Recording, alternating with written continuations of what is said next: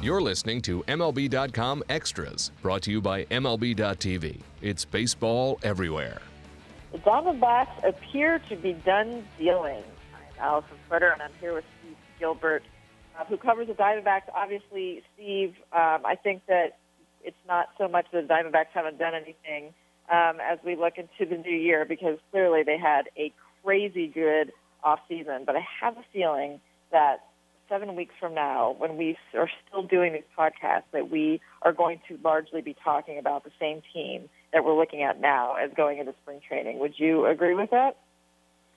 Yeah, I think so, Alyson. I, you know, certainly they fooled me before. I didn't have them signing Zack Greinke either as a free agent, so I'm always hesitant now to to to be too strong on my predictions when it mm-hmm. comes to them. But it certainly sounds like for right now that the the, the, the roster they have is going to be the roster that they uh, that they open spring training with. And wow, seven weeks, as you said, it's uh, coming up on us pretty quick.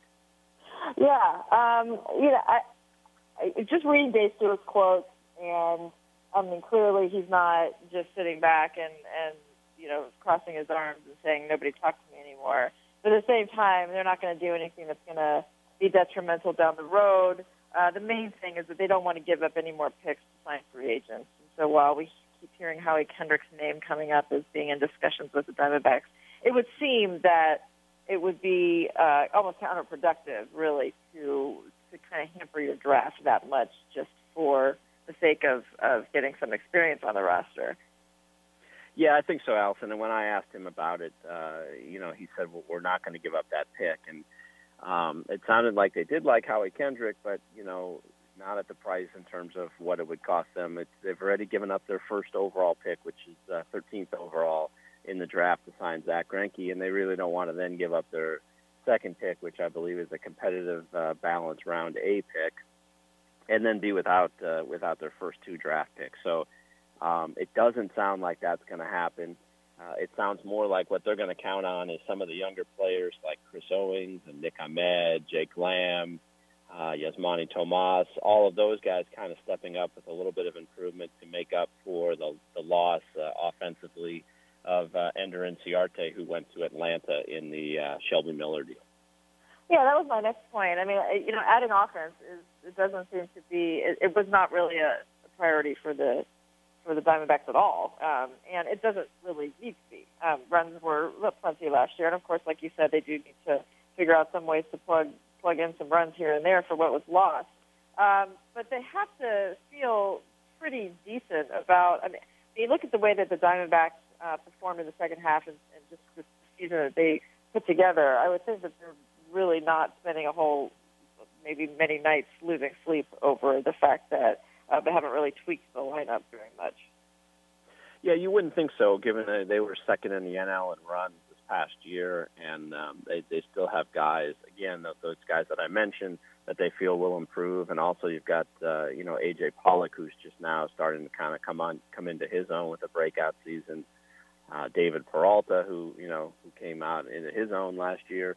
So I think that and they're going to have uh, Wellington Castillo behind the plate for a full year. So I think you know, offensively they shouldn't be an issue for them. I think uh, the the allure of somebody like a, a Howie Kendrick or, or Brandon Phillips, who they discussed uh, in the deal with uh, with the Reds, uh, the only appeal there is that those guys have a more proven track record than some of the younger players. But um, you know, having that extra that extra security or what have you, I don't think is is worth it uh, in terms of giving up that draft pick or the the, the cost of uh, Brandon Phillips in terms of his contract. Um, not so much for this coming year, but but the year after that, the final year of his deal. Yeah, you you can't really predict uh, exactly how seasons are going to go, even when you think that maybe you have a pretty good handle on how the season might go. And I just remember uh, back when I was covering the Astros, um, the most boring spring trainings going going into spring training, uh, the most boring ones were when the team was just supposed to be really good, and so the only uh, position battles where like fifth starter, a couple bench guys, maybe a backup catcher. Um, and I just remember thinking to myself, wow, this is going to be kind of a rough spring for me, but probably a great season for the Astros, which is kind of how it turned out. Um, and so when, when I'm looking at like the Diamondbacks, you're like, yeah, I'm kind of hoping to do maybe maybe add a bullpen arm, nothing imminent.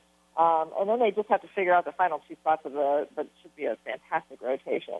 Um, and looking at those options, um, there's some pretty good options in there. Wouldn't you say? I mean, these aren't just um, kind of throwaway names. I mean, these are guys that can really contribute. Chase Anderson, Archie Bradley. How do you think that might shake out?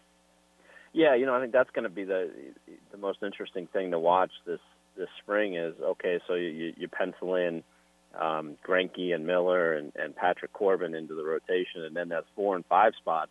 They, they do have a lot of guys to choose from. Um, Rubby De La Rosa had a had a pretty good year last year, 14 wins, a little inconsistent, but uh, still, you know, nothing not, nothing to be ashamed of. Um, Chase Anderson had a had a nice year. He had a, a, a slump there in the middle portion of the year but uh, he's somebody that has some potential. Robbie Ray, a left-hander that throws hard. Archie Bradley, a former you know number one uh, number one pick. So um, you know, Zack Godley, who pitched well for them last year. So they do have a number of different options. And uh, I, I think anytime, I think you, you you were right when you said this. I think anytime you're you're a team and you go into spring training thinking, um, geez, we have uh, three really quality starters um, and a number of options. So who's going to be our fourth and fifth starter? I think if that's if that's all you're looking for, um, you, you know, you feel pretty good going into spring training.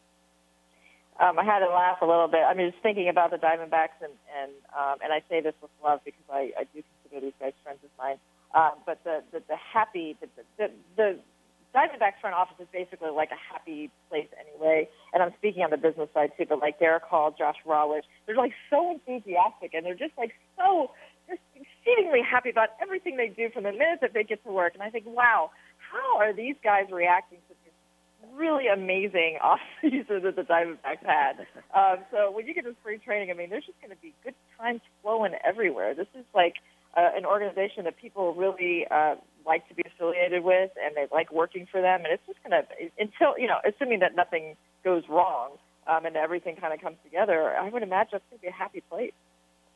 Yeah, I think you're right, Alyson. I think there's going to be a ton of optimism when camp opens, and and maybe there wasn't quite as much last spring, um, no. because they had such a such a bad 2014, and yes, uh, certain people, Tony La Russa among them, um, believed strongly that they were going to improve, but I think that uh, certainly there was a amongst the fan base a, a real skepticism as far as that went.